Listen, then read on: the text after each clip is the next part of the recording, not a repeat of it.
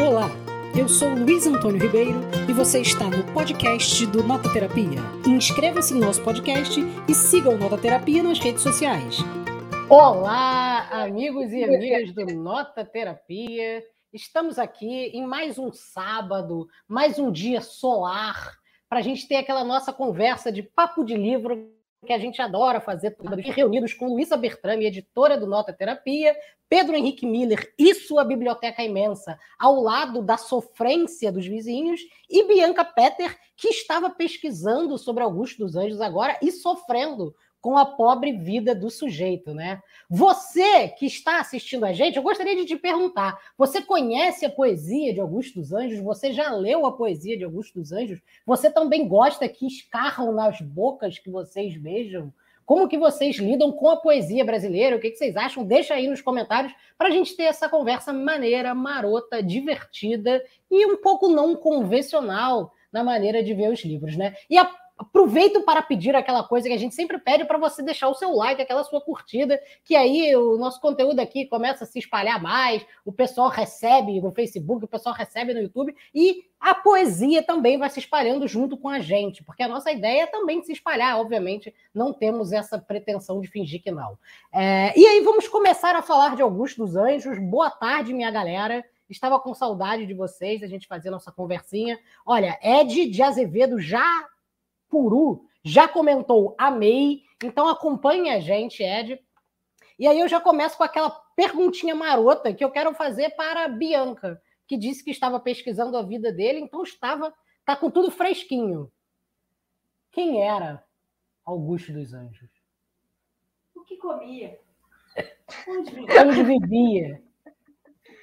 Ai, gente, sabe aquela coisa que você vê que a pessoa morreu com 30 anos e você fala, putz, tem que ler que, do que se trata, o que, que aconteceu aqui, né? Porque tudo bem, a gente lê a obra dele, é uma obra muito única, assim, né? Ele, tipo, ele realmente é uma, tem uma voz poética muito singular, com um léxico muito próprio e tal. E aí você fica pensando, nossa, né, dá vontade de ler sobre como realmente foi a, a vida do, do ser humano, né? E ele, ele é um, enfim, um autor que a gente considera pré-modernista, né? Ele não é nem, digamos, ele, a gente não consegue encaixotar ele nem no simbolismo, nem no uhum. parnasianismo, porque não é, né? Mas apesar dele escrever naquele período. E aí chama ele de pré-modernista, que é esse termo guarda-chuva para várias pessoas que escreveram coisas muito diferentes no mesmo período, né? Enfim, aí ele nasceu em, em Sapé, na, Parnaí, na, na Paraíba, numa cidade, é, que hoje em dia se chama Sapé, né, mas chamava Engenho Pau o nome da cidade. Enfim, ele era um homem das letras, né, fez liceu, fez direito, é, estudava filosofia, né, tipo, ele realmente era uma pessoa com muito conhecimento de filosofia, de Schopenhauer, de... É, de metafísica, as coisas que a gente consegue perceber na, nas, né, na, nos poemas dele, assim, aquelas palavras que, que nem a Lu estava falando, antes da gente entrar, que você precisa ler percação do sonar para entender, às vezes. Mas, assim, mesmo quando a gente... Já apareceu um paraibano aqui, olha, para falar. Augusto dos Anjos é meu poeta favorito, tanto orgulho em ser paraibano e saber que meu estado produziu tão grande poeta. Então foi legal você levantar isso, porque já apareceu um, porque essa identificação é. também é bem interessante, né? Porque se a gente for pegar os poetas ali do século XIX e os pré-modernos do começo do século XX, a maioria, por mais que tenham nascido em outros estados, acabavam sempre aqui na capital, no Rio de Janeiro, uhum. ou estavam em São Paulo, né? Então é legal isso também, né? É, e ele não conseguiu, na verdade, assim como muitos, né? Mas é, ele também não conseguiu uma fazer um nome como poeta, assim, né? Na época que ele publicou, na verdade, ele era bem relegado, assim. Além de ele ficar isolado do, do, do eixo Rio-São Paulo, ele também não, era considerado um poeta ruim, né? Não, porque não tinha aquela beleza da, da, da, estética poética, aquela coisa, enfim, né? Que a gente sabe bem. Mas, é, mas realmente, ele tem essa coisa muito própria, né? Totalmente. E aí, passando para Pedro. Pedro, quais, for, quais foram as suas primeiras impressões? Mostre aí para a gente a sua edição, porque você sempre tem edições lindas de livro. E como é que foram as suas primeiras impressões? Olha, apareceu mais um paraibano aqui. Olha que curioso. A Graça Pires deu boa tarde e disse: também sou paraibana. Ah, na Paraíba, ele foi eleito paraibano do século. Olha que maneiro, né? eu não sabia disso. Super bacana. Mas diga aí, Pedro, como é que é a sua edição? Como é que foi sua experiência de adentrar na poesia dele? Eu tenho uma edição, a minha edição é, é uma da José Olímpio, que é toda a poesia de Augusto dos Anjos. É, é o curioso das edições da, da, da José Olímpio, da, da Record, né, que é, faz parte da editora Record também, né, hoje em dia, é que eles têm esse papel. O meu livro é de 2016, eu comprei essa edição.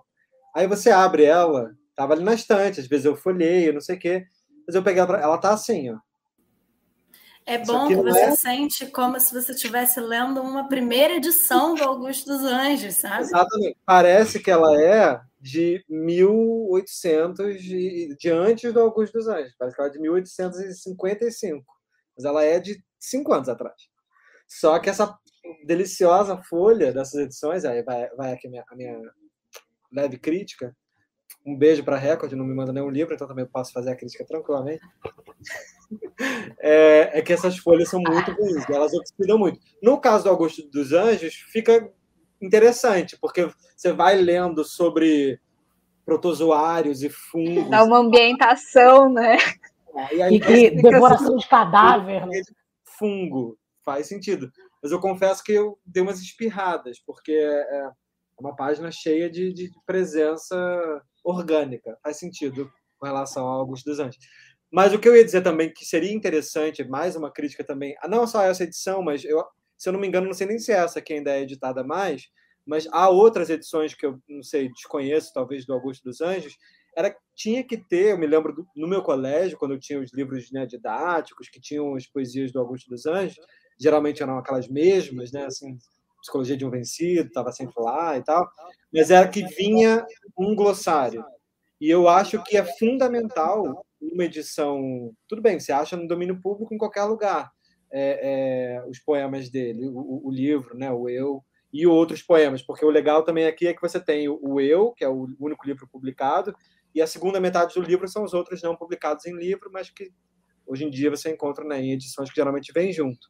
Só que eu acho que falta, nessa edição aqui, falta totalmente. Ela tem uma excelente introdução, que é um ensaio do Ferreira Goulart, mas falta nota de rodapé porque são muitos termos científicos, médicos, né, da biologia, da geologia, são muitos termos de filosofia, enfim, de diversas áreas de saber que um leitor incauto, um leitor até mesmo um leitor experimentado, assim, tem dificuldade de entrar, apesar de ser muito belo e apesar de, eu acho que a gente vai discutir aqui hoje, mas um dos grandes interesses, eu acho que é ele também transpor essas, essas, essas cascas de palavras que realmente são distantes da gente, mas acho que ele está mais talvez interessado não necessariamente na no significado, né, no, no, no, que elas representam, mas às vezes até na sua estrutura mesmo, musical, na rítmica, né, da, daquela palavra.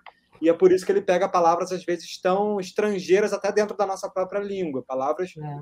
muito científicas, muito do, do, do, da medicina, da fisiologia, da, da anatomia. A gente tem uma espécie de glossário de, de, palavras que são usadas na poesia, né? E ele utiliza um outro glossário, ele meio que coloca, ele, ele modula essas palavras dentro ali, dentro ali da, da, da, da, poesia dele, dentro do formato. Eu acho interessante também dentro do formato poético mais tradicional, né? Porque você utilizar termos científicos dentro da, do verso livre é mais fácil, mas você utilizar amoníaco dentro é. de um de, de, de, um verso decassílabo de um soneto não é uma coisa mais fácil do mundo, né? E, e, isso você me perguntou sobre o que é que o que é que na primeira impressão que eu tive, eu lembro já desde o colégio, né, de lembrar dos carros na boca que te beija, é, é, é, do, da, da, presença do verme, né? Esse verme da literatura brasileira que é um verme famoso, né? É, o verme é famoso tanto no Machado, no Memórias Póstumas, a quem ele dedica o poema, quanto no Augusto dos Anjos. O Augusto dos Anjos também tem uma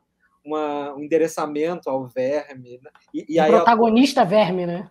É, e a tudo que o, o verme traz como imagem, de, de seja de putrefação, de, da, da consciência da morte, né? da presença, dessa presença de Thanatos, da morte, que está sempre à espreita, a qualquer momento ela está aqui, ela está te namorando, ela está é, no quarto ao lado, é, e também dessa relação é é, é, biológica, química, física, material, né? cientificista, que é a, a presença do, do, do, do, bicho que te come, do bicho que te decompõe, sei lá.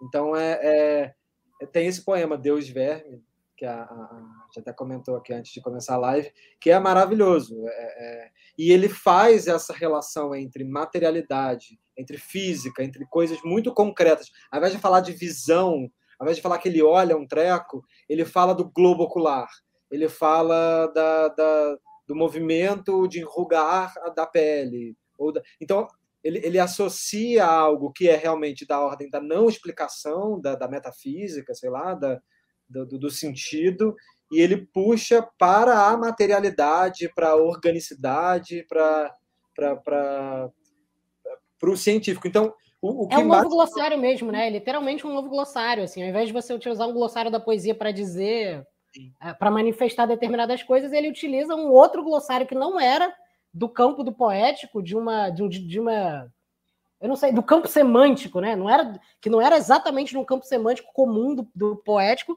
e utiliza dentro da poesia, e eu acho que essa é um pouco a estranheza também. Sim. Que é, primeiro, a gente não tem é, contato com esse campo semântico, e segundo, a gente não tem a, a, a costume com esse campo semântico na poesia, né? Mas aí eu queria só perguntar para a Luísa, porque a, a Cândida comenta aqui, olha. Nossa, ele era meio mórbido, pois a tuberculose o consumia. E aí é muito comum, né? Muitas pessoas morreram de tuberculose, no caso dele é de pneumonia, né? É, o que é mais ou menos uma doença respiratória. Mas a relação. A Luísa ficou lendo é, os poemas dele em voz alta aqui em casa. E ela ficava lendo para mim e, e, eu falava. Às vezes para um pouco, porque senão eu não consigo prestar atenção, porque você se perde. porque E ao mesmo tempo que ouvindo a gente conseguia entender melhor, ao mesmo tempo era ouvindo que a gente se perdia, porque tinha que olhar ver as conexões que ele estava fazendo ali. Mas é interessante, Lu, pensar, como o Pedro estava falando no Verme, uh, nessa morte que espreita também, né? É, além das pessoas morrerem muito mais cedo antigamente, é uma poesia que eu acho que se debruça num campo científico para poder entender essa morte que espreita. Ao invés dessa morte que espreita como metafísica, que ele tem para caramba, e aí depois eu quero vou falar disso com a Bianca, é, também tem a, a, questão direta científica da morte, como tipo, o que fazer com o meu corpo putrefato que vai se desfazer enquanto eu estou me desfazendo, né? Como é que foi, como é que é isso para você? Então, eu acho que isso tem a ver com, com essa, essa própria discussão que a gente estava fazendo, que você e Pedro comentaram em relação também a esse léxico, né, o glossário, a semântica diferente. Porque eu acho que, de certa forma, a gente espera que a poesia não seja mórbida, né? que a poesia seja bela. E a gente faz uma, uma espécie de confronto entre essas coisas, como se o mórbido não pudesse ser belo, ou como se o belo não tivesse nada a ver com a morte. Né? E eu acho que talvez uma das coisas mais legais da obra dele, para mim, é exatamente é, se deixar discutir esse lado da vida que é a morte, né? A morte é um tema recorrente no, no, nos poemas dele, a morbidez, a, a, a, putrefação, né? Como a gente estava falando, a doença. É, mas eu acho que o, o legal é que para mim ele, ele estimula, me estimula a pensar esse mórbido fora da chave do, do do nojento, ou do grotesco, ou do repulsivo unicamente. Exatamente porque é, é muito belo, né? Eu vou falar um pouco mais disso quando for falar de um dos poemas que eu escolhi para trazer mais especificamente, que eu acho que, que também não é uma visão só da morte como essa coisa pesada. É isso, mas é também outras coisas, é também uma relação de alguma forma transcendente com a experiência da vida, né? De, mas ao mesmo tempo também muito corpórea, enfim. É, é isso. E aí, só para um dado interessante que Bianca colocou aqui antes da gente começar o papo, Augusto dos Anjos, Bianca, conversava com os anjos, tinha uma relação direta com o além-mundo. Como é que é essa história? Gente, eu estava fazendo uma pesquisa na Wikipédia, a Wikipédia estava aqui, vou falar minha fonte, né? Porque eu não vou fingir que eu li isso num, num grande, num grande livro de literatura, a minha fonte é a Wikipédia. Não, eu achei interessante que ele, em Engenho é, de Pau d'Arco, que é onde Augusto nasceu, ele conduzia sessões mediúnicas e escrevia cartas psicografadas. Achei essa uma, uma informação interessante, porque, enfim, isso também está lá, né? Mas assim, há essa coisa de é, há uma crítica dele, né? Que não é uma crítica no sentido de enfim, é de, por conta mesmo do, do, tema que ele traz, né, nos poemas e tal, ele tem essa coisa de é, essa visão muito irônica assim do cristianismo, né? Até pelo trato da morte, né? Assim, ver a, reduzir a morte aquilo que é mais do próprio da morte, que é tipo a, a desintegração do corpo, né? Não a morte, assim, ah, um, um, a travessia de um plano para o outro e tudo mais, né? Mas eu achei essa uma informação biográfica interessante, né? Pra você ver como realmente é uma, uma gama de, de correntes, assim, né? Que não necessariamente vou falar que ele se filiava a determinada corrente, mas me parece que ele, ele absorve todas, sabe? Enfim. Totalmente. Pedro, você tem algo a acrescentar, a dizer em relação ia, a isso? Não, eu ia falar que, disso que a Lu disse é, em relação ao nojento e ao belo, que a gente poderia até pensar numa relação, não sei, eu penso direto numa influência romântica, e principalmente schopenhaueriana, porque por mais que ele não seja um poeta romântico, mas a influência do Schopenhauer na poesia dele é muito grande ele é, ele é muito Schopenhaueriano, né? no sentido de que a vida é, é, é uma, é uma, desgraça, de que é sofrimento, é sofrimento, é e que é que está relacionado a essa ideia também de vontade muito complexa, né? No Schopenhauer jamais vou querer, enfim, resumir isso numa frase tacanha, assim, mas dizer que há uma vontade, talvez, uma, uma, ideia do mundo como vontade, uma coisa maior do que todos nós como indivíduos, que é inexplicável e que nos é é, é, é, é, nos assombra e que, por mais que a gente tente se agitar para tentar entender o que é, jamais teremos acesso.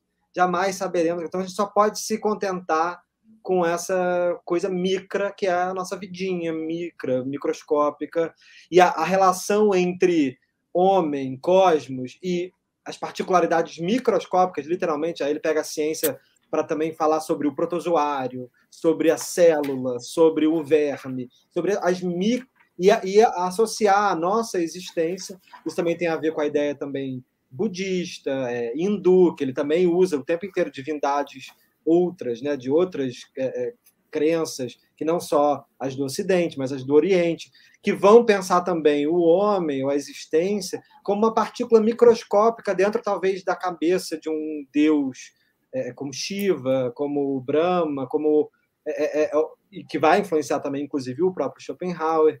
É, mas é, o que eu queria falar, aqui, um trechinho aqui do, do primeiro poema do livro, que no final ele fala uma coisa que eu acho que ilumina muito isso que a Lu disse. Ele fala: provo desta maneira ao mundo odiento pelas grandes razões do sentimento. E sem os métodos da abstrusa ciência fria, eu acho bonito que ele fala abstrusa ciência fria, né? Abstrusa, abstrusa é que não faz sentido, né? Que não tem lógica, que é sem estrutura de ordem, seria uma ideia para a própria filosofia de um tipo de pensamento, mas que é um pensamento não lógico, né? um pensamento sem ordem, confuso, é, incongruente. Então, ele, ele diz que a própria ciência, ou seja, que seria o contrário disso, né? teoricamente, a ciência para o nosso campo do pensamento ocidental é aquela que dá ordem, que dá estrutura, né? que dá. É, é, é que associa um, a, a experiência da vida à lógica. Mas pegando muito a linha do Schopenhauer, ele vai dizer que não, que a ciência é justamente o, é o derretimento da lógica. Né? A ciência tenta dar nome, conceito, ela parte de conceitos para estruturar o pensamento, quando na verdade ela vira essa incongruência, essa coisa abstrusa, como ele vai dizer nessa palavra. E ele fala: a abstrusa ciência fria e os trovões agitadores da dialética que a mais alta expressão da dor estética consiste essencialmente é na alegria. Eu acho lindo que ele pega justamente a dor, tudo que a gente estava falando, a dor, o mundo odiento, mas ele pega desse mundo odiento as razões do sentido, sentimento, e pega dessa abstrusa ciência fria para transformar ela em dialética de expressão, em estética. Ou seja, dor estética, e é muito interessante isso, isso está presente na arte quase que em geral, né, é alegria. A dor na estética não é necessariamente dor. E, e é, é só você ler um poema qualquer do Augusto dos Anjos. Você vê e... que aquilo é prazeroso. Ele está falando de putrefação, verme, nojeira, vomitando sangue, mas aquilo é belo. E aí você entende que o mundo é essa dialética mesmo, que dentro nascemos e morremos, não entendemos muito bem por quê. Tudo é horrível, tudo é um horror, mas ainda assim disso vem beleza. Então, nesse sentido, eu falei que ele é Schopenhaueriano, mas eu acho que ele também é, talvez seja mais Nietzscheano, porque disso sai uma alegria, disso sai uma beleza.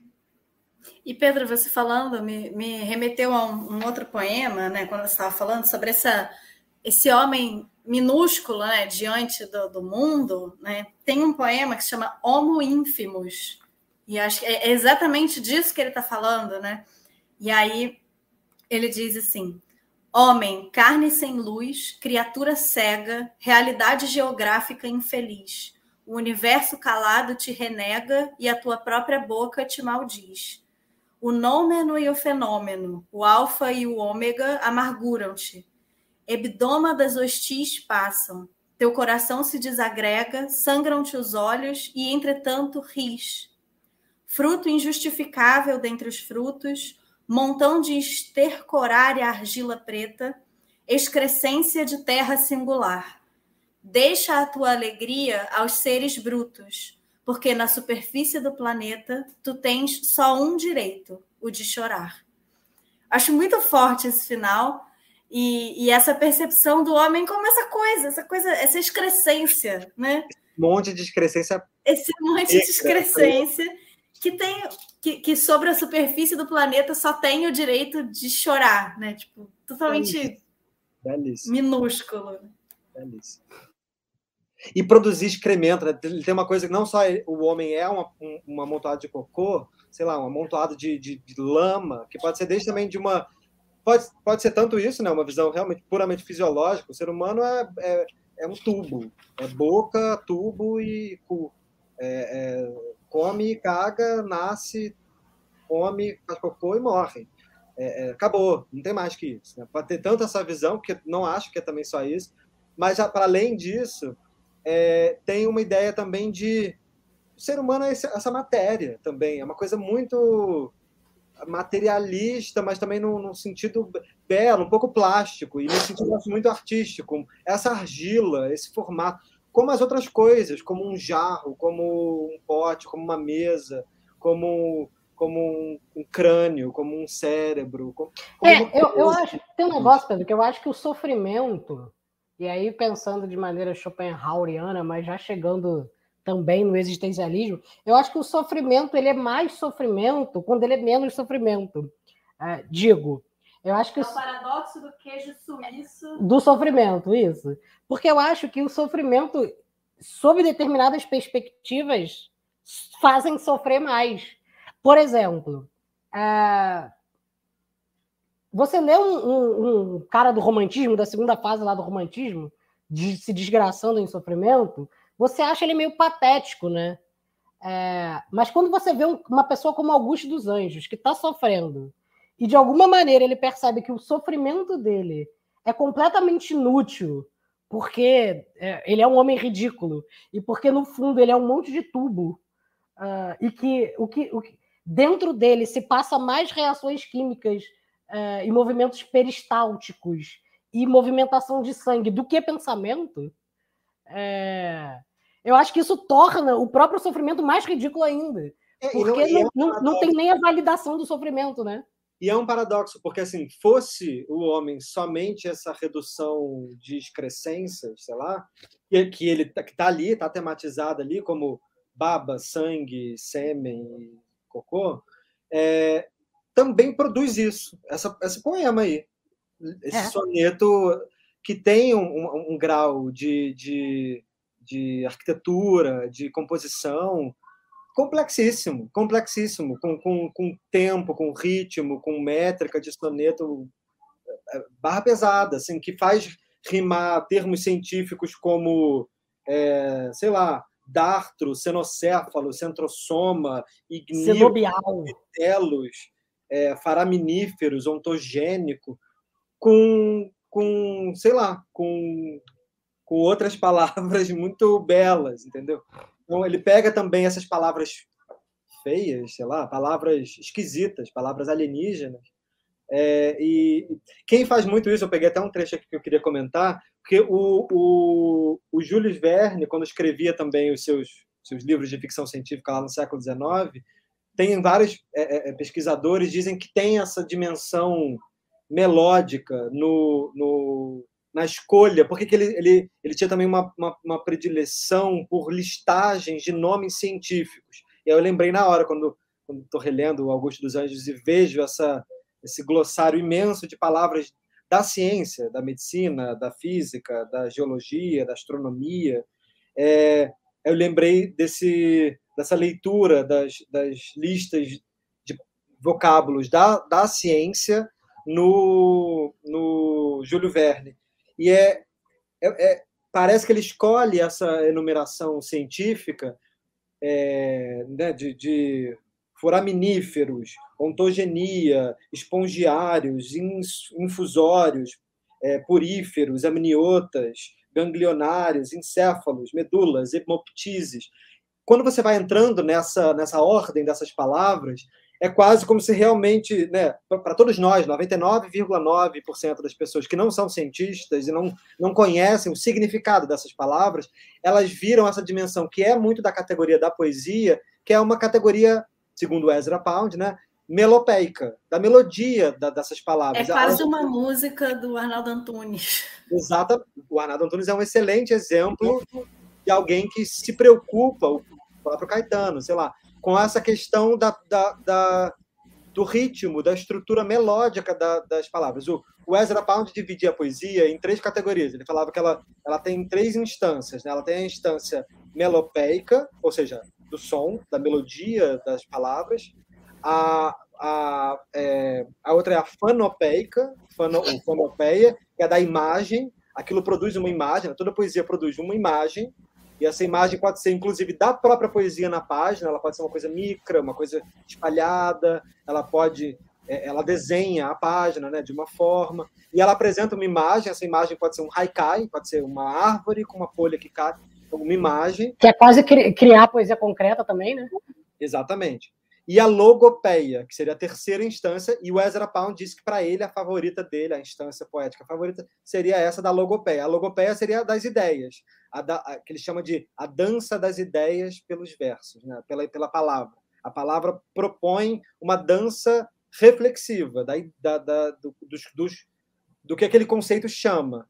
Então, são três categorias. Só que, ao longo da história da poesia, é quase como se ela fosse se distanciando da sua da sua da sua função de melopeia, da sua função melopeica, da sua função rítmica sonora, que estaria associada talvez, sei lá, à criança. Criança é muito melopeica.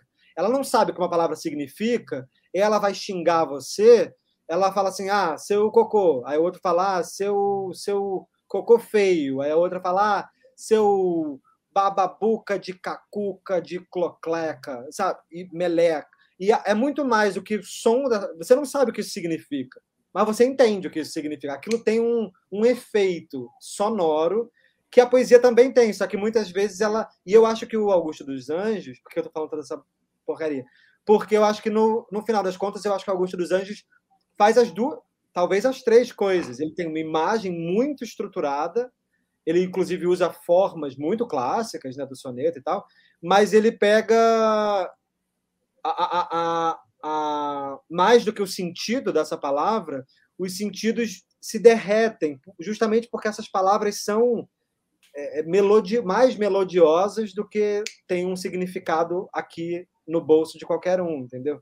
Ela, ela é totalmente sonora, ela é... então, mas ele usa isso pelo positivismo científico, pela, pela, pelo darwinismo, pelo Haeckel, pelo, por todos os por toda a academia de, de Recife e, e, e, toda a academia, todo, toda a construção cientificista do final do século XIX começo do XX, mas ele vai criar um estilo a partir dessa listagem da, da, da não só da flora, da fauna, mas das epidemiologias, da ciência, é, da doença, e, e vai criar com isso um, uma, uma, uma cascata sonora, assim, que eu acho muito bela. Por isso que deixa a gente também encantado e feliz, uhum. sei lá.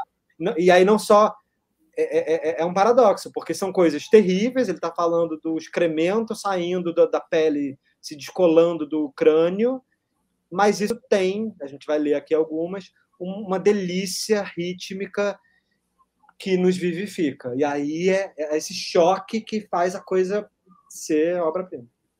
Olha, a Graça Pires comentou aqui: ele quebra todos os paradigmas poéticos e não deixa de ser incrível por isso. Pelo contrário, a idealização da humanidade futura é um dos meus poemas preferidos e é tão atual em nosso campo social e político também. É uma poesia real, dura, assim como a vida. É, aí o Fernando diz aqui boa tarde e explica que ele não era tuberculoso, morreu de resfriado, morreu de pneumonia. É, eu tinha comentado aqui. É, aí o dragão vegano diz que não tem como sair indiferente a, Augusto dos Anjos. É potente, visceral e milimetricamente construída a sua poesia. E o Fernando disse excelente para a fala do Pedro. E aí eu queria mostrar para vocês aqui a minha edição, que eu fui no sebo comprar, e aí o Pedro estava falando da edição dele, e essa edição aqui, ela é, ela faz o trabalho assim quase, digamos, perfeito de casa, porque começa com o famoso facsímile do rosto dele, e logo em seguida começa a mostrar uma série de coisas das edições. Por exemplo, tem a, primeira, a capa da primeira edição. Peraí. Aqui, aqui, que com o autógrafo dele, ó. Ah.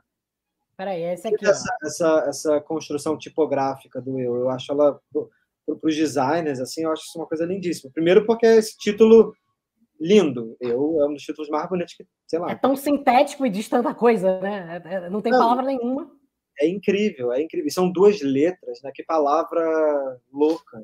Duas letras. E aí, depois de mostrar esse primeiro, que ele diz assim: ao grande espírito de Aristóteles, é, essa homenagem fraternal de Augusto dos Anjos. Ele assinou no ano de lançamento dele, no dia 21 de 6 de 1912. Aí, logo do lado, eles botam a edição da quinta edição, a capa da, da quinta edição, que o eu já ganha outros poemas. Então, ele já acrescenta outros poemas e aqui do outro lado já tem, é, uma, tem uma capa de uma quarta edição que sai com errata. Peraí. Olha lá, tem a, a capa da quarta edição, e aí vem na capa, tipo, errata. Não sei se dá para ver, não está aparecendo, né? Mas vem assim, errata. Por engano, saiu impresso nos frontispícios dessa quarta edição, quando ela é a quinta. E aí eles fizeram uma capa com a errata das edições.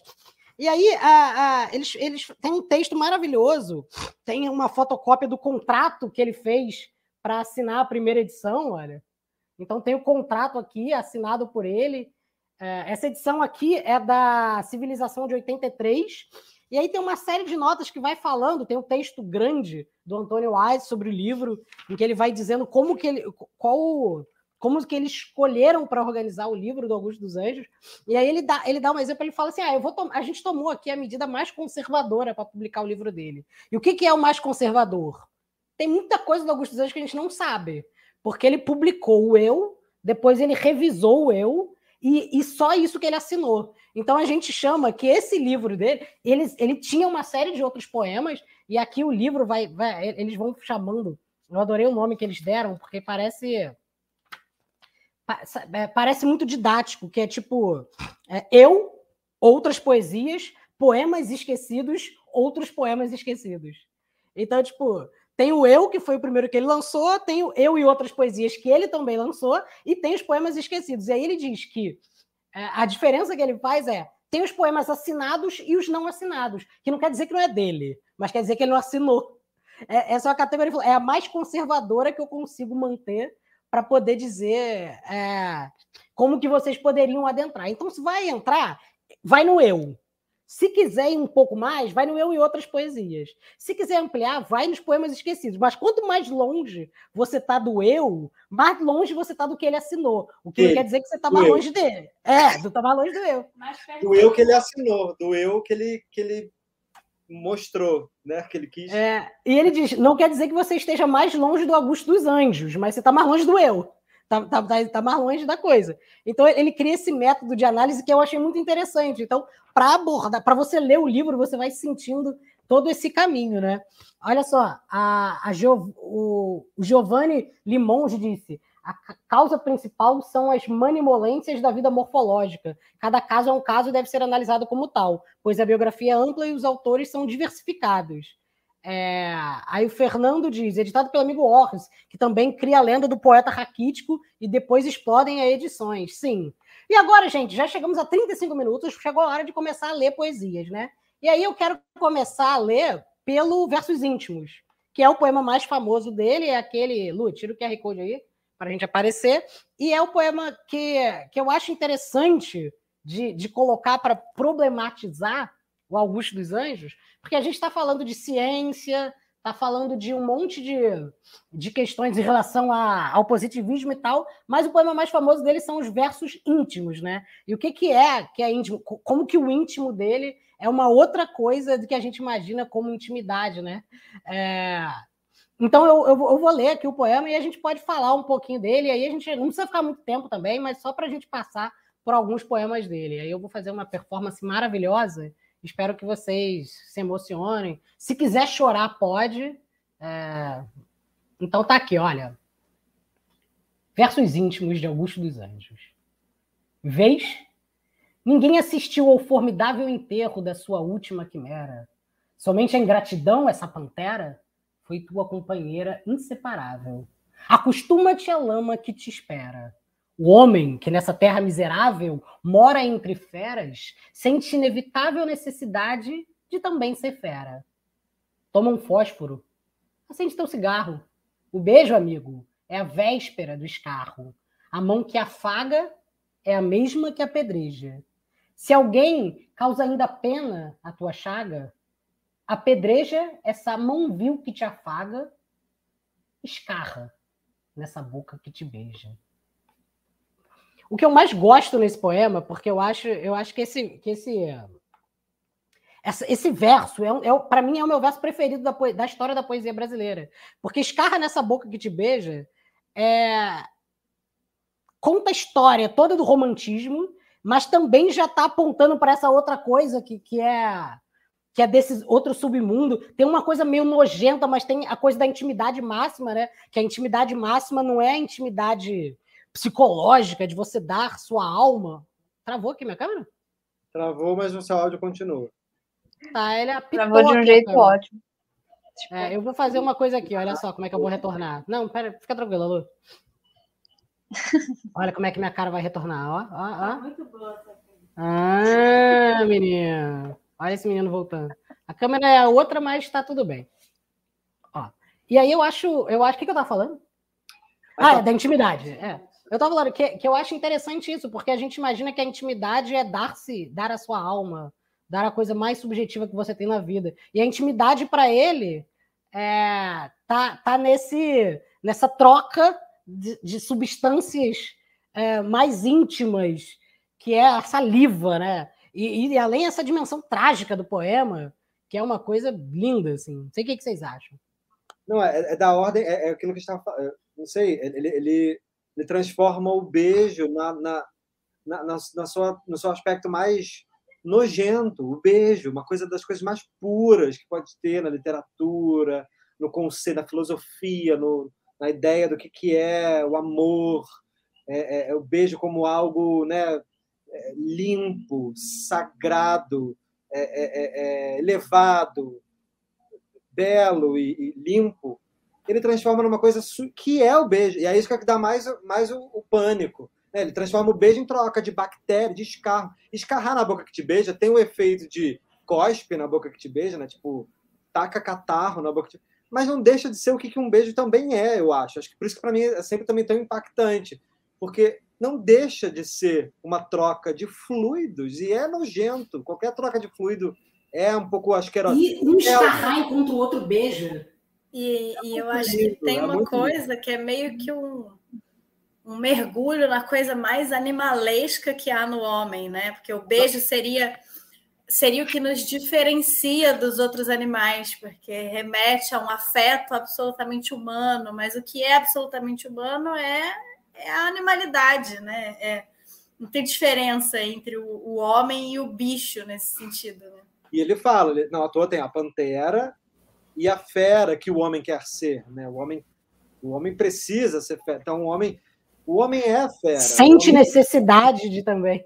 Exatamente, exatamente. Necessidade, né? Não é não é limita, não é por um acaso ele vira, ele é, é, é, é premente, é, é, fundamental. Eu acho que eu acho que o, o, Augusto dos Anjos ele é muito um acontecimento, assim, né? Quando a gente está na escola, por exemplo, vai aprender literatura, ou quando a gente está lendo sobre a literatura de uma, assim, ao cânone e tudo, né? Porque a gente está muito acostumado com aqueles rios de poemas sobre amor, ai, o amor, né? Enfim, a gente tem uma, o amor é realmente, sei lá, é o maior motivo literário que tem, e aí é muito interessante, porque quando você está na escola e você lê esse poema, é engraçado porque a gente também precisa saber o que é escarrar. Às vezes a gente não sabe, né, quando a gente está na escola.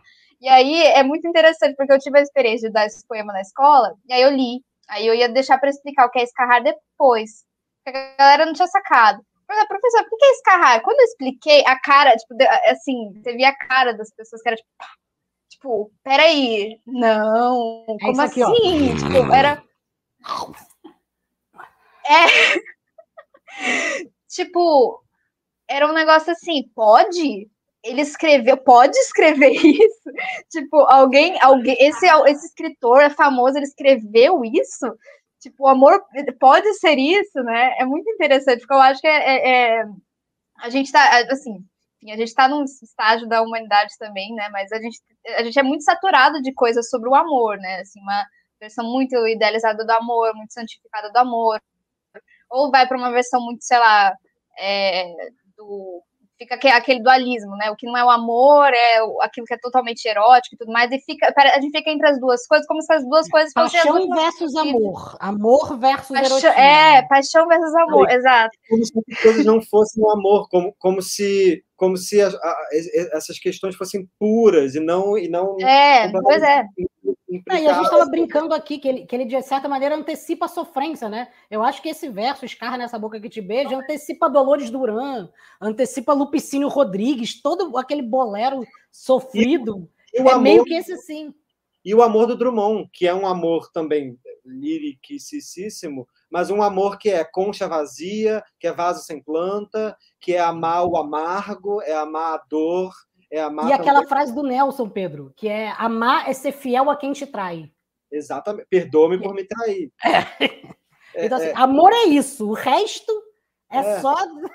Ah, o resto ou, é amor. Ou a Clarice, ou a Clarice, que deixa que o amor, o conto amor, é o ovo que parte, e, e o ovo está aqui em várias partes também. O ovo, o, o estado vitelo, né, que é o estado de gema, de, de algo ainda melecado, nojento. E a gente é isso, a gente é essa ontogenética, que é a gente é desde um óvulo que é fecundado até virar isso aqui, até depois que a gente não é mais isso aqui, é sei lá o que, uma coisa decomposta e não está mais.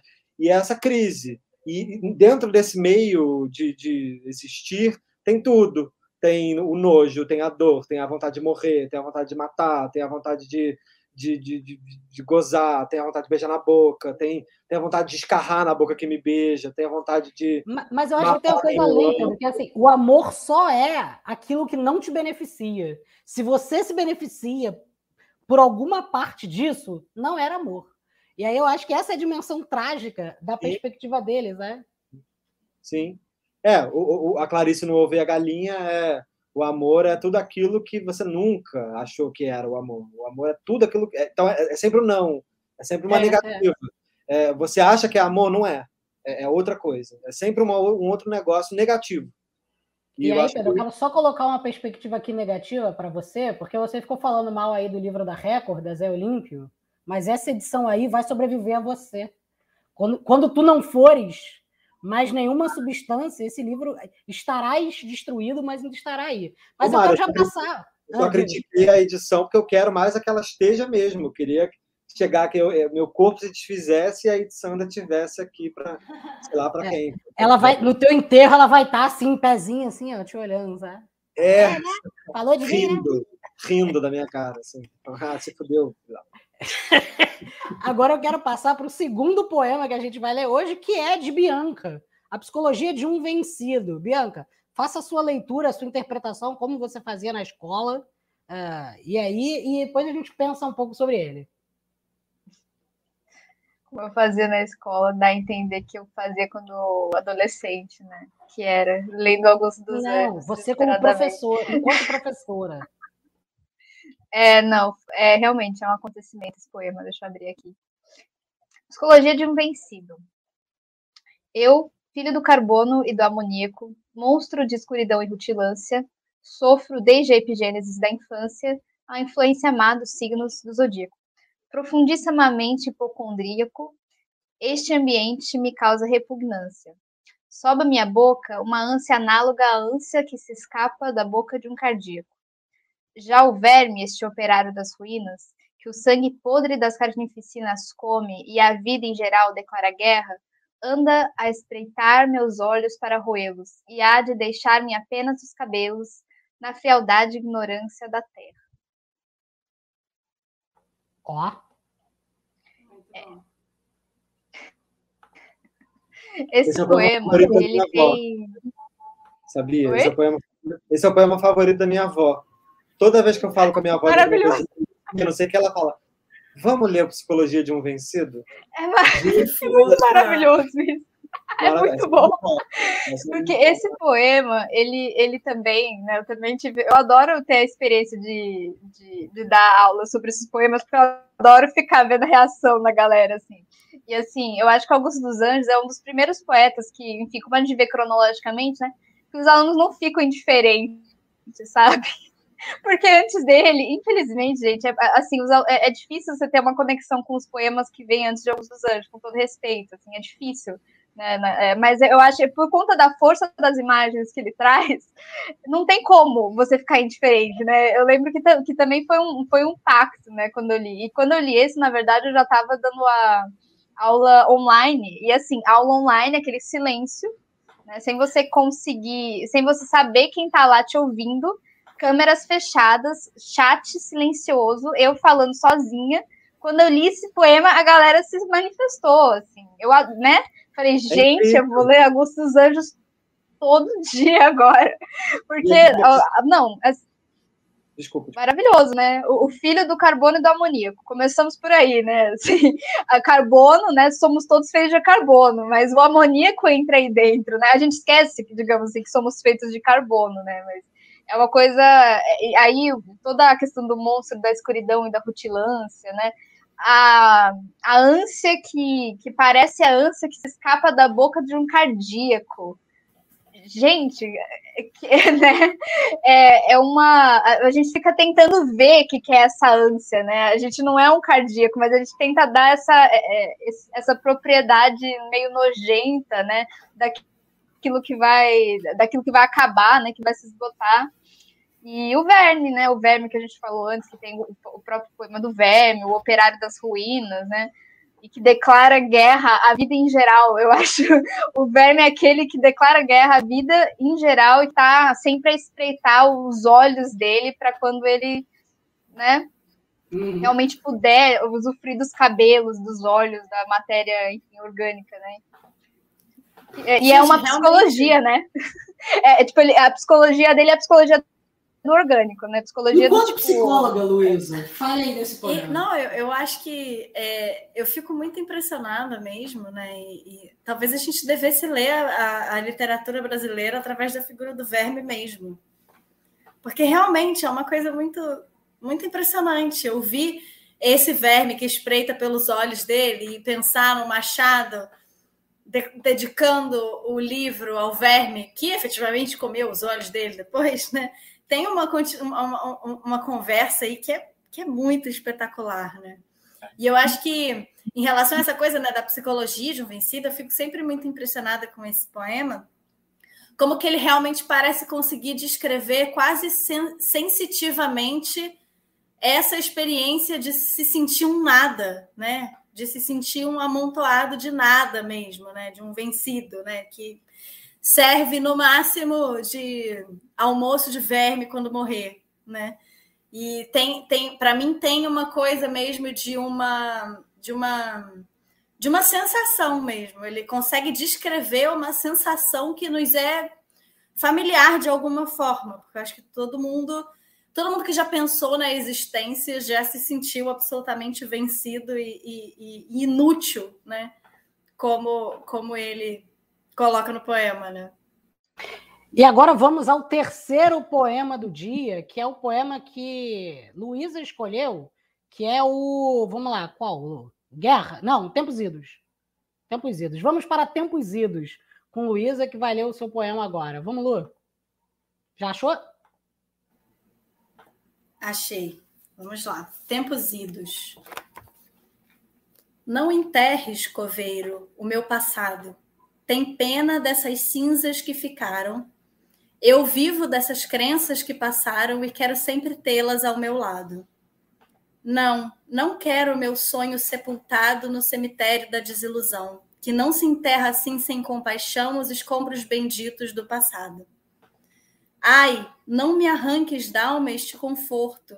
Quero abraçar o meu passado morto, dizer adeus aos meus sonhos perdidos. Deixa ao menos que eu suba a eternidade, velado pelo círio da saudade, ao dobre funeral dos tempos idos. Eu achei muito lindo esse poema. Esse eu não conhecia, na verdade. Conhecia, assim, agora, lendo para o nosso papo aqui. E não sei, ele tem uma coisa meio nostálgica que eu acho muito interessante, muito bela, sabe? Dessa relação com o passado. E essa, eu acho que essa quase essa personificação do passado, como se o passado fosse um corpo possível de ser enterrado por um coveiro, né? Que também aproxima essa experiência humana do corpo a uma experiência do tempo, como se o tempo fosse uma, também uma, uma personagem da história, né? Da vida. Eu acho que é é sensacional. É muito, a gente falou do Machado, mas é muito Hamletiano também, né? Muito Shakespeare, porque ainda mais esse que tem a figura do coveiro, assim como o Hamlet. É, é, no final das contas, é também olhar para o coveiro e falar: é, meu filho, no final das contas, o rei é você, que, que manda todo mundo no mesmo lugar, enterra todo mundo, no final sobra só esse, esse resto aqui, esse, ou a frialdade da, inorgânica da terra, que só sobra o cabelo, ou, ou, ou esse resto de crânio aqui, velho. Isso aqui já foi um homem, ó, já foi o Yorick. Era o meu. Tem um... que mais me fazia rir na vida. Mas agora não é nada. Então, o que, que é a vida, né? Serve para quê? Se no final é tudo isso, tudo igual. Tem, tem um. É uma coisa muito existencialista, é terrível. É, é, ao mesmo tempo, é também um pouco bela e celebratória. Assim, é, é, é isso mesmo. A vida é. E sobre o coveiro, cara, tem, tem um outro poema que agora eu não, me, não vou me lembrar qual é o nome, mas que ele fala da matemática do coveiro, que vai contando os corpos que são enterrados, né? Acho que realmente é uma, é uma figura interessante essa do coveiro, né? Que de alguma forma, acho que a gente sempre pensa na figura do coveiro como uma figura meio, né, além de mórbida, né, meio meio grotesca, né? Mas nessa perspectiva, é talvez quem mais tem condições de fazer algo diante da morte, porque não, ele pelo menos enterra um corpo. O corpo que morreu não se enterra, ele não faz nada diante da morte, ele morreu. O coveiro é quase como uma resistência a essa morte, né? O e coveiro, ainda... ele, fala num, num, num poema ele, ele fala ele fala que o, o, o coveiro é um, é um ladrão é um ladrão comum, né? E ele fala que ele ama o coveiro, é, esse ladrão comum que arrasta a gente pro, pro cemitério, como ele, como um homem adulto ama o adultério e como o ébrio ama a garrafa de rum. né, ele, ele, ele ama o coveiro, realmente, assim, o poema começa dessa maneira, né? Porque, enfim, ele, ele realmente vê aquilo que, que a que todo ser humano se reduz, né? Assim, e além várias disso, etapas, mas e além disso, pensando filosoficamente, o coveiro é a garantia de que a humanidade não acabou, né? É, a, o, a, a, garantia de que quando você morrer, alguém vai te enterrar. É, é não, é, esse é o paradoxo do coveiro. Fundamental. Se você é, for a última pessoa do mundo a morrer, você vai ser comido pelos urubus. Então, e é, e é, e é uma necessidade ancestral da humanidade, assim, lidar com o fato de que, pelo menos depois que você não estiver mais aqui, tem alguém ainda que vai cuidar do teu corpo e vai dar a ele um final. Vai fechar. E eu fiquei pensando antigo, no né? Intermitências da Morte, do Saramago, né? Que quando as pessoas param de morrer, a figura das pessoas que do coveiro, das pessoas que enterram os seus, né? Ela é uma figura super central no livro também. Então, tipo, se as pessoas param de morrer, como nas intermitências da morte, o coveiro meio que representa quase essa, essa bizarrice, né? Que é não ter, não ter quem enterrar. Porque por mais estranha que seja a morte, ela talvez seja a coisa mais. é isso, a, un, a única certeza, é a única coisa que você pode esperar absolutamente é, é a morte, não tem outra coisa. E aí também o Pedro lembrou, tinha alguém falando em cima, a Antígona, que é toda sobre o direito de enterrar o irmão, e o bem amado, né, do Odorico Paraguaçu, é, o grande personagem do bem amado, que passa o problema que ninguém morre, então ele não pode inaugurar a desgraça do cemitério. Então ele tem um personagem do coveiro, que é um funcionário público que as pessoas acusam de ser um funcionário público que ganha para não fazer nada, assim. Porque você está mantendo esse coveiro aí com esse dinheiro. Enfim, é, é toda essa questão é muito. A gente pode pegar vários, a gente está falando do verme como, como topos de, de, de, um, de uma literatura, de uma possibilidade de leitura da literatura brasileira. A gente tem, aí tem, tem, tem toda a relação não só com, com a própria morte, com a ideia da morte, né? não só o, o, o livro dos livros brasileiro ser narrado por um morto, ser narrado pós-morte, né? ser narrado do além da morte, do, do, tal país que ninguém volta, do Hamlet, ele narra de lá. É, o, o, não sei, sei lá, o incidente em Antares, que é todo também pós-morte, mas aí é porque os mortos. Não, não, você tem a morte a morte do Quincas Berro d'Água. Que é, que é sobre uma, uma segunda morte, a morte dos que já morreu, um, um último dia de vida do morto, né? Ou a falecida do Nelson Rodrigues, que a gente falou também do Nelson Rodrigues, de uma relação de que viva, ela só consegue ficar bem quando ela tem a certeza do dia em que ela vai morrer. Porque ela, ela é tão preocupada com a ideia de morrer, né, tão mórbida, a pulsão de morte ali, como em todos nós, seres humanos, é tão absurda, tão inquietante, é tão enlouquecedora, que só no dia em que ela confirma o câncer, ela fala, graças a Deus. Finalmente. E tem um livro também, só para lembrar, do Assis Brasil, que faleceu essa semana, que é o, o, cara da minha tese de doutorado, morreu aos 93 anos lá na Parnaíba. Ele morreu em Teresina, na verdade, mas ele é de Parnaíba. E ele tem um livro chamado O Aprendizado da Morte, que é sobre uma mulher que recebe uma sentença de morte e é levada para uma espécie de casa que prepara pessoas para morrerem. Então, tipo, você recebe, você vai morrer, tá? Então você vai para uma espécie de asilo onde ali você tem todas as preparações para que você entenda o que é morrer, porque é a, última, é a única coisa que você sabe que você vai fazer, mas ninguém nunca te ensina. O como é que se morre, por que, que se morre, como se morre, quem, o que, que fica quando você morre, o que, que você pode fazer enquanto não morre. Enfim, Lu, quer falar? É porque o, o Fernando, que está aqui, comentou lembrando que esse, esse poema que eu mencionei sobre a conta do, do coveiro se chama Versos a um Coveiro. E aí eu encontrei ele aqui, queria só dar uma lida para a gente fechar esse, esse, papo do coveiro que eu acho que é legal. Ele diz: numerar sepulturas e carneiros, reduzir carnes podres a algarismos, tal é, sem complicados silogismos, a aritmética hedionda dos coveiros. Um, dois, três, quatro, cinco, esoterismos da morte, e eu vejo em fúlgidos letreiros, na progressão dos números inteiros, a gênese de todos os abismos. Ó Pitágoras da última aritmética, continua a contar na paz ascética dos tábidos carneiros sepulcrais, tíbias, cérebros, crânios, rádios e úmeros, porque infinita como os próprios números, a tua conta não acaba mais. Gente, isso é muito bonito. Puta que pariu, desculpa, palavra, estou muito palavroso hoje. É, caraca, mas é que é muito bonito. E ao mesmo tempo é também uma relação. Porra, Pitágoras, é, é, Pitágoras da última aritmética, coisa bonita da porra. É, ele, mas ele faz isso também um pouco com a existência, ele transforma ela pela ciência em algo que você também não consegue tocar, uma matemática infinita, aquilo que a matemática não dá conta, o próprio infinito.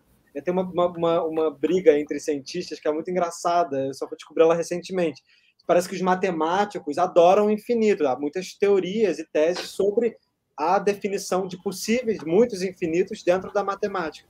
Mas físicos parece que detestam o conceito do infinito, porque para os físicos tudo tem que ser mensurável, visível. Dá uma dor de cabeça danada, né? Então, é, então o infinito é uma coisa que já pressupõe a indeterminação. Então, assim, você não vai determinar. Só que a ideia de infinito para a própria matemática é muito curiosa no sentido de que ela pode estar no macro, né, o infinito do cosmos, sei lá, se é que sabemos que é ou não, não sabemos, não dá para medir, mas é, e o infinito para dentro, que eu também acho que é o, é o que interessa, parece o, o Augusto dos Anjos, o infinito entre, né, o infinito entre as células, entre o átomo, entre, também tem um infinito em intra, que é, Mas é, esse... é, um pouco infinito, tem um pouco infinito também da biblioteca de Babel, né?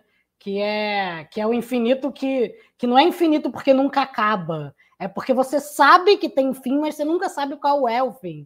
Então ele é para dentro, mas ele pode ser qualquer coisa. Infinito pode ser quatro, mas que você só pode contar três.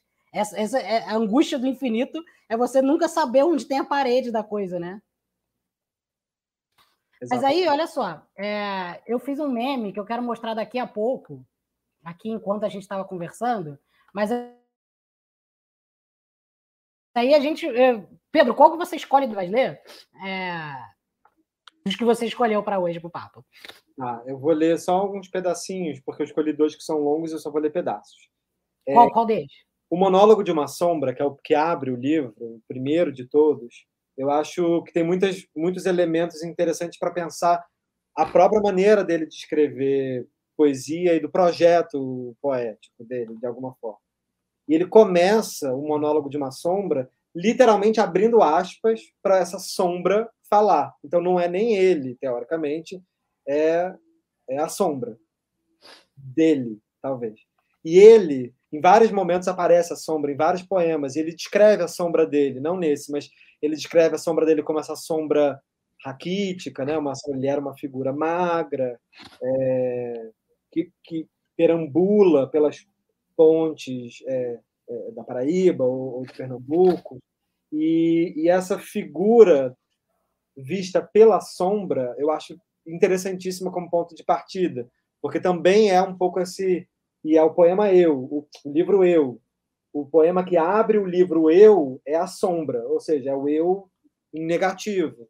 Então eu acho fantástico como ele inicia. Ele abre aspas e fala. E que é um duplo, né? E é um duplo, né, Pedro? A sombra é, um é, um duplo. duplo. E é um duplo, é um duplo. É, é, é o Dostoiévski de todo mundo. Ninguém precisa encontrar com o seu duplo em São Petersburgo. É só olhar para o seu negativo em qualquer muro ou chão que é a sua sombra. E no caso aqui, a sombra fala com ele. E aí, eu acho lindíssimo, é, ele abre aspas e fala: Sou uma sombra, venho de outras eras, do cosmopolitismo das moneras, pólipo de recônditas reentrâncias, larva do caos telúrico, procedo da escuridão do cósmico segredo, da substância de todas as substâncias. A simbiose das coisas me equilibra. Em minha ignota mônada ampla, vibra a alma dos movimentos rotatórios.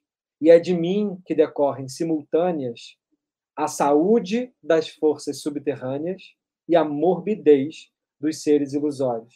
Eu acho super antigonesco essa parte, porque ele, ele inverte. Assim como no Antígona você tem uma frase muito importante que é, é você está invertendo as coisas, né? você está trazendo para o mundo dos vivos, está deixando na, aqui fora quem devia ter que estar tá lá embaixo e está mandando lá para baixo quem está vivo.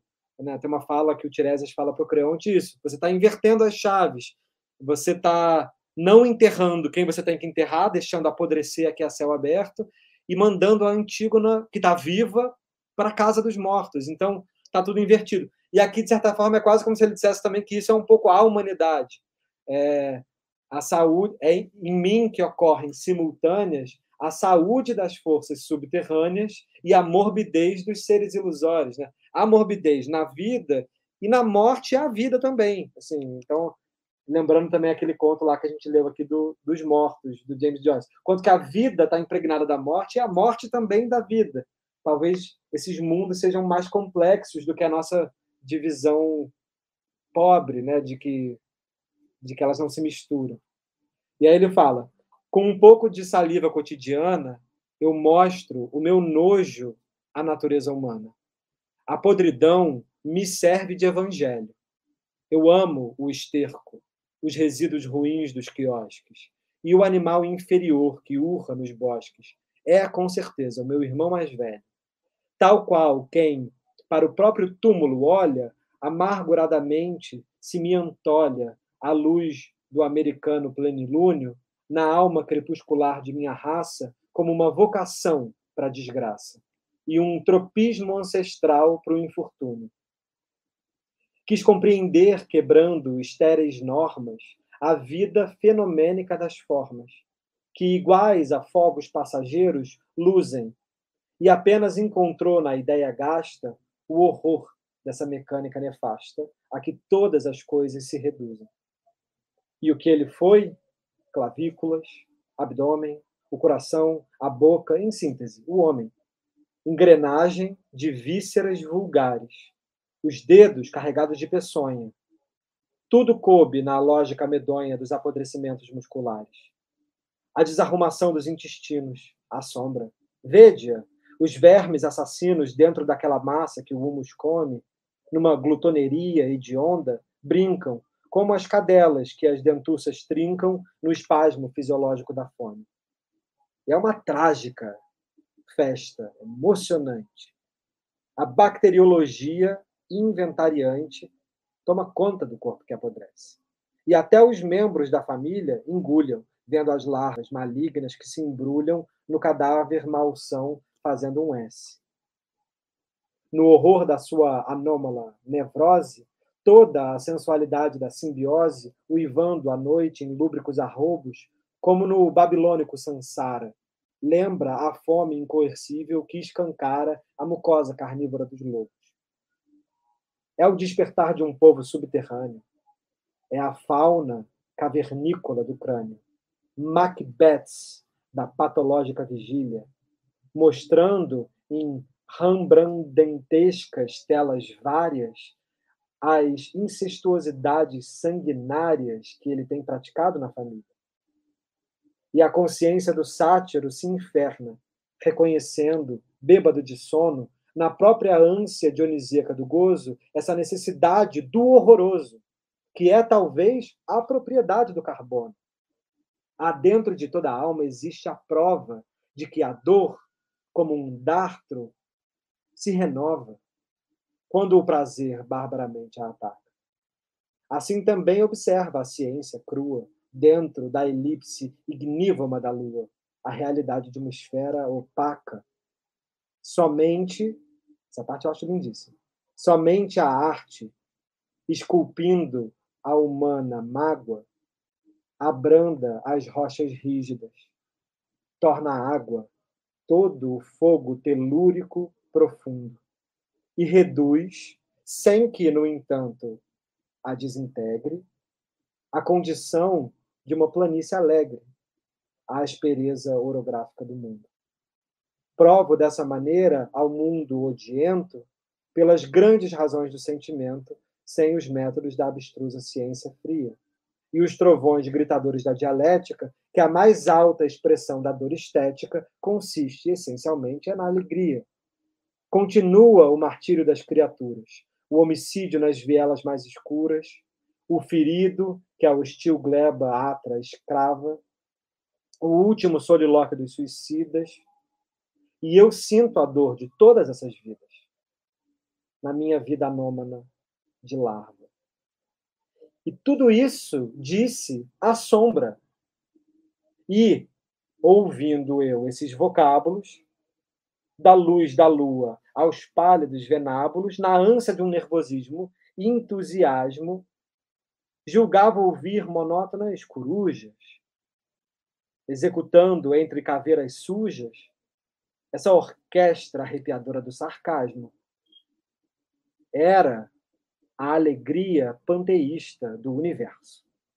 Na podridão do sangue humano imerso, prostituído talvez, em suas bases, era a canção da natureza, exausta, chorando e rindo.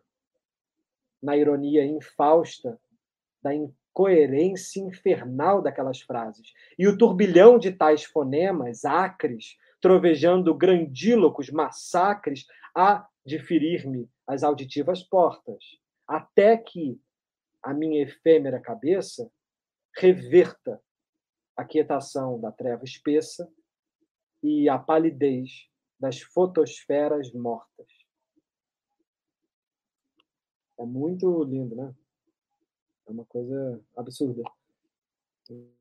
Tem mil palavras difíceis, né? Palavras e é uma assim. pedrada, né? Abrir um livro assim, que pedrada que você, que você já leva. Eu fico imaginando para a época, né? Você ter isso na época, assim, chegou esse livro no mundo. Toma essa pedrada aqui. E eu acho muito, por exemplo, ele termina com fotosfera, assim, não sei nem o que é uma fotosfera. Aí eu fui pesquisar o que é a fotosfera. Fotosfera é a região da estrela que é visível. E tem uma relação, é, fotosfera é a região visível de uma estrela, onde o corpo da estrela deixa de ser transparente e passa né, a ser, ele se torna de translúcido gás a um opaco visível pela luz. Então, por exemplo, quando a gente olha para o Sol, o que a gente vê do Sol é a fotosfera.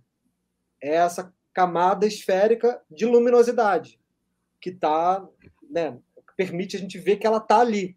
Mas é talvez também uma camada física visível de algo que é translúcido, invisível. E eu acho essa imagem incrível para um poema. O poema, para mim, inteiro, qualquer poema, é essa um pouco uma fotosfera. É o que a gente consegue lançar de materialidade, de visível, naquilo que não tem materialidade, daquilo que é imaterial, daquilo que é irrepresentável, sei lá. Então, ele terminar com a palidez das fotosferas mortas, que é também a parte visível da astronomia, né? A gente só vê estrela, talvez quase Morta, todas né? mortas, né? É, é, é, trágico, né? É, é trágico, é trágico. e é belo, e é muito belo, como toda tragédia também pode ser muito bela. É, e aí, olha só, só lendo alguns comentários aqui que a gente recebeu, que são maravilhosos, o Fernando comentou bastante. Ele disse que o Augusto dos Anjos é uma ruptura abrupta com o ideal romântico, a carne que vive e morre, e a ingratidão como parte do amor. Lembra um outro poema, Idealismo B. A Val riu da piada que eu fiz aqui, ó. No teu enterro ele vai estar em pé te olhando. E aí eu fiz, Pedro, um meme para você. Que é. Cadê meu meme? Aqui meu meme, olha. Pedro, eu vou te enterrar. O livrinho com o olho, olha lá. Só que não deu para fazer direito, porque eu estava no meio do papo, né? Então foi o que foi possível fazer. A, Bianca rindo, a cara da Bianca rindo. Amei. É, e... pelo meu livrinho. e aí, olha só, deixa eu ver outros comentários aqui. Deixa eu abrir quem que está comentando. A, a Graça disse: Vive os escritores paraibanos, Augusto dos Anjos, Ariano Suassuna, Zé Lins do Rego, Zé Américo de Almeida. Vitória disse: Rei! Hey! E falou só rei. Foi suficiente. É, o Jorge Alves disse: difícil ter um só favorito entre os poemas do Augusto dos Anjos, mas meus preferidos são o Morcego debaixo do Tamarindo. A Volta também disse que o morcego também está entre os preferidos. Eu acho que o morcego é um dos mais maneiros, porque é aquele que fala da nossa consciência, né? Um morcego fica pairando no quarto à noite quando a gente deita para dormir, como se fosse essa espécie de, de, de, má consciência nossa. E aí tem tudo a ver com sombra, tem tudo a ver com a morte, tem tudo a ver com o espírito, tem tudo a ver com tudo, né? O morcego é uma imagem aterrorizante é, das no, da, da, da, nossa cultura, não, não à toa, né? Lê o morcego, amigo. É, é porque eu, tô tentando terminar com uma hora e meia. Então dá para ler o morcego. A Luísa vai achar. A Val comentou aqui, olha só. Uh, o que eu acho mais legal do Augusto dos Anjos é que mesmo quando você não entende o que ele quis dizer, devido às palavras em comum, mesmo assim você acha lindo, porque a sonoridade é perfeita. Sim. Exatamente, Val. É. Mas é muito interessante, Val, também, eu, acho, eu concordo com você plenamente, acho que foi é, é, é, o que a gente mais comentou aqui também. Mas eu acho que é muito interessante também, por isso que eu clamei por uma edição que realmente tivesse um cuidado é, de, de abrir também essas valizes, né? porque essas palavras também são valizes de significados. E quando você, mesmo desconhecendo, mexe ali nelas e vai tentar descobrir não só o seu significado, mas por que ele escolheu aquela, aquilo ali também tem uma força imensa, porque é quase como quem mostra que cada palavra é um universo também. E, e essas palavras que ele escolhe, por exemplo, essa fotos, é, fotosfera, não é à toa. Ele não pega emprestado também só de um lugar que a gente desconhece, de um campo científico, à toa. Aquilo ali também tem uma razão de ser que quando a gente vai decifrar lá o significado, então é muito bacana se demorar sobre um poema e pegar ele e ficar nele. A gente, a gente tem um costume, muito por causa da nossa vida, maluco, falando eu mesmo, de ler um poema meio a toque de caixa, e aí ler um livro de poema e falar, ah, esse aqui é livrinho de poema, eu vou ler ele um átimo, rapidão. Pô, o Augusto dos Anjos é um dos maiores exemplos de que talvez um livro, esse livro dele somente, cada poema, você pode demorar um dia nele, e é pouco. Assim, né? Você pode demorar um curso, você pode demorar um. Porque, e não é porque é porque é difícil mesmo. Assim, é, a gente pode ficar, se a gente pegasse um, podia ficar nele aqui, palavra a palavra, e aquilo ali abrindo e abrindo e abrindo, assim. Sem infinito. contar que tem poemas que ele faz diálogo com outros, né? Eu ia até trazer aqui, mas enfim, é, vou só mencionar, né, que tem um poema dele que chama Um Condenado, que ele é, é um diálogo com o um poema do Bocage, que, que é um condenado à morte. Então ele pega uma primeira, uma mesma frase e ele meio que faz uma espécie de releitura. Então cada, cada poema é um mundo mesmo, né? Então só, eu vou encerrar, eu vou encerrar com um morcego, então. Aí a gente encerra com um morcego. E aí, olha só. Vou fazer com aquela interpretação que vocês amaram da outra vez, porque minha interpretação fica marcada né, nos corações. Meia-noite. Ao meu quarto me recolho. Meu Deus, e esse morcego? E agora, vede, na bruta ardência orgânica da sede, morde-me a goela ígneo e escaldante molho. Vou mandar levantar outra parede. Digo, ergo-me a tremer, fecho o ferrolho e olho o teto. E vejo-o ainda, igual a um olho, circulantemente sobre a minha rede. Pego de um pau, esforços faço, chego a tocá-lo. Minha alma se concentra. Que ventre produziu tão feio parto? A consciência humana é esse morcego. Por mais que a gente faça à noite, ele entra imperceptivelmente em nosso quarto. Sim. Demais, né? morcego consciência, né? Morcego. Um, um Drácula, né? uma versão do Drácula dele. Uma coisa. Gente, então é isso. Estamos chegando ao final de um papinho de livro maravilhoso para vocês sobre Augusto dos Anjos. É, espero que tenham gostado da nossa conversa, espero que tenham gostado das nossas análises, do nosso mergulho nas nossas viagens. Olha, o José comenta aqui: quando lemos os poemas de Augusto dos Anjos com calma e começamos a decifrar mesmo as palavras, os poemas dele se tornam menos difíceis de compreender. KKKK. Eu e outras poesias é meu livro de cabeceira. Eu acho que é o livro de cabeceira de muita gente. E aí o Fernando diz aqui: o Gilberto Freire disse que foi essa sonoridade que chama atenção e chama atenção, inclusive, de pessoas longe do universo culto. É o uhum. poeta mais reeditado e só a partir da trigésima edição é que se iniciaram as edições críticas e que recuperam os poemas originais e sem erros gráficos. Mesmo assim, é incrível. Fernando, é essa edição aqui que eu, tô, que eu mostrei é exatamente essa, que o Antônio Wise vai se debruçar na reedição, no trabalho intenso de reedição do trabalho. E você que está assistindo a gente, chegou aquele momento mais que especial, que é o momento que você mais adora, que você pode ajudar a gente a fazer o quê? a tomar um suco, a tomar uma cerveja, a comprar o vinho, a comer uma pizza. Eu acho que é, importante a gente também dizer que, para além, a gente sempre fala da pizza, do isso aqui, mas a fazer o papo, porque para fazer o papo a gente também precisa, infelizmente, de dinheiro. Adoraria não precisar, né? Mas assim, a gente precisa de dinheiro. Então, se você acha que esse papo é legal existir, dá cinco reais. Dois eu reais. acho. Seja vintinho, vintinho, vintinho. O que, que, que você faz por 20 reais hoje, cara? É. Ajuda a comprar sachê para o gato. Compra um sachê para o gato, alimenta o gato. Então, e olha gente... só, você que quiser ajudar a gente, ajudar a manter o papo, a gente brinca, mas eu, o Pedro tem toda a razão. Isso, isso é para poder até incentivar a gente, para que a gente tenha.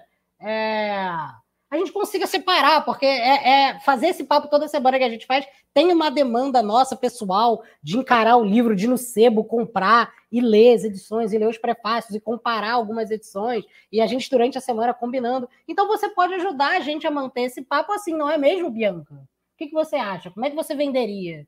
Se você tivesse que ganhar dinheiro com esse papo, o que, que você diria? Ah, eu, eu, na verdade, além disso, eu faço um convite às, às pessoas também, além de contribuírem, claro, porque, né, enfim, muito importante, é, sugerirem temas, né, porque as, é mais interessante também quando tem temas, assim, que às vezes a gente acaba esquecendo, né? Enfim, que estão aí, que podem ser clamados publicamente. A gente, a gente, né, com muita alegria, a gente pode corresponder aos pedidos também. Pode, ó, podem sugerir temas, podem sugerir autores, para a gente escolher no dia dos autores. Um país, que a gente geralmente viaja a algum país. Então, assim, inclusive, e, e o legal, que acho que a gente gosta muito do Papo de Livro, nós que fazemos, e espero que quem consuma, é, que participa e que faz, faz as suas, as suas colocações, mas de que a gente sempre está buscando uma coisa que a gente sabe pouco, mais do que coisa que a gente sabe, né? A gente está sempre indo. Vamos nesse país aqui que a gente nunca foi, gente sabe nada da literatura desse país, gente sabe nem que língua que fala direito. E aí a gente vai lá. Então é, é a graça também, mais do que. E aí, claro, Augusto dos Anjos, todo mundo tá careca de coisa, ele é fundamental, poeta que assim tá, tá na, na, no, no currículo escolar mas a gente lê também ele para fora do que a gente. É, o que está tá no livro didático está no livro didático, tá bom, é legal, é bacana, é fundamental.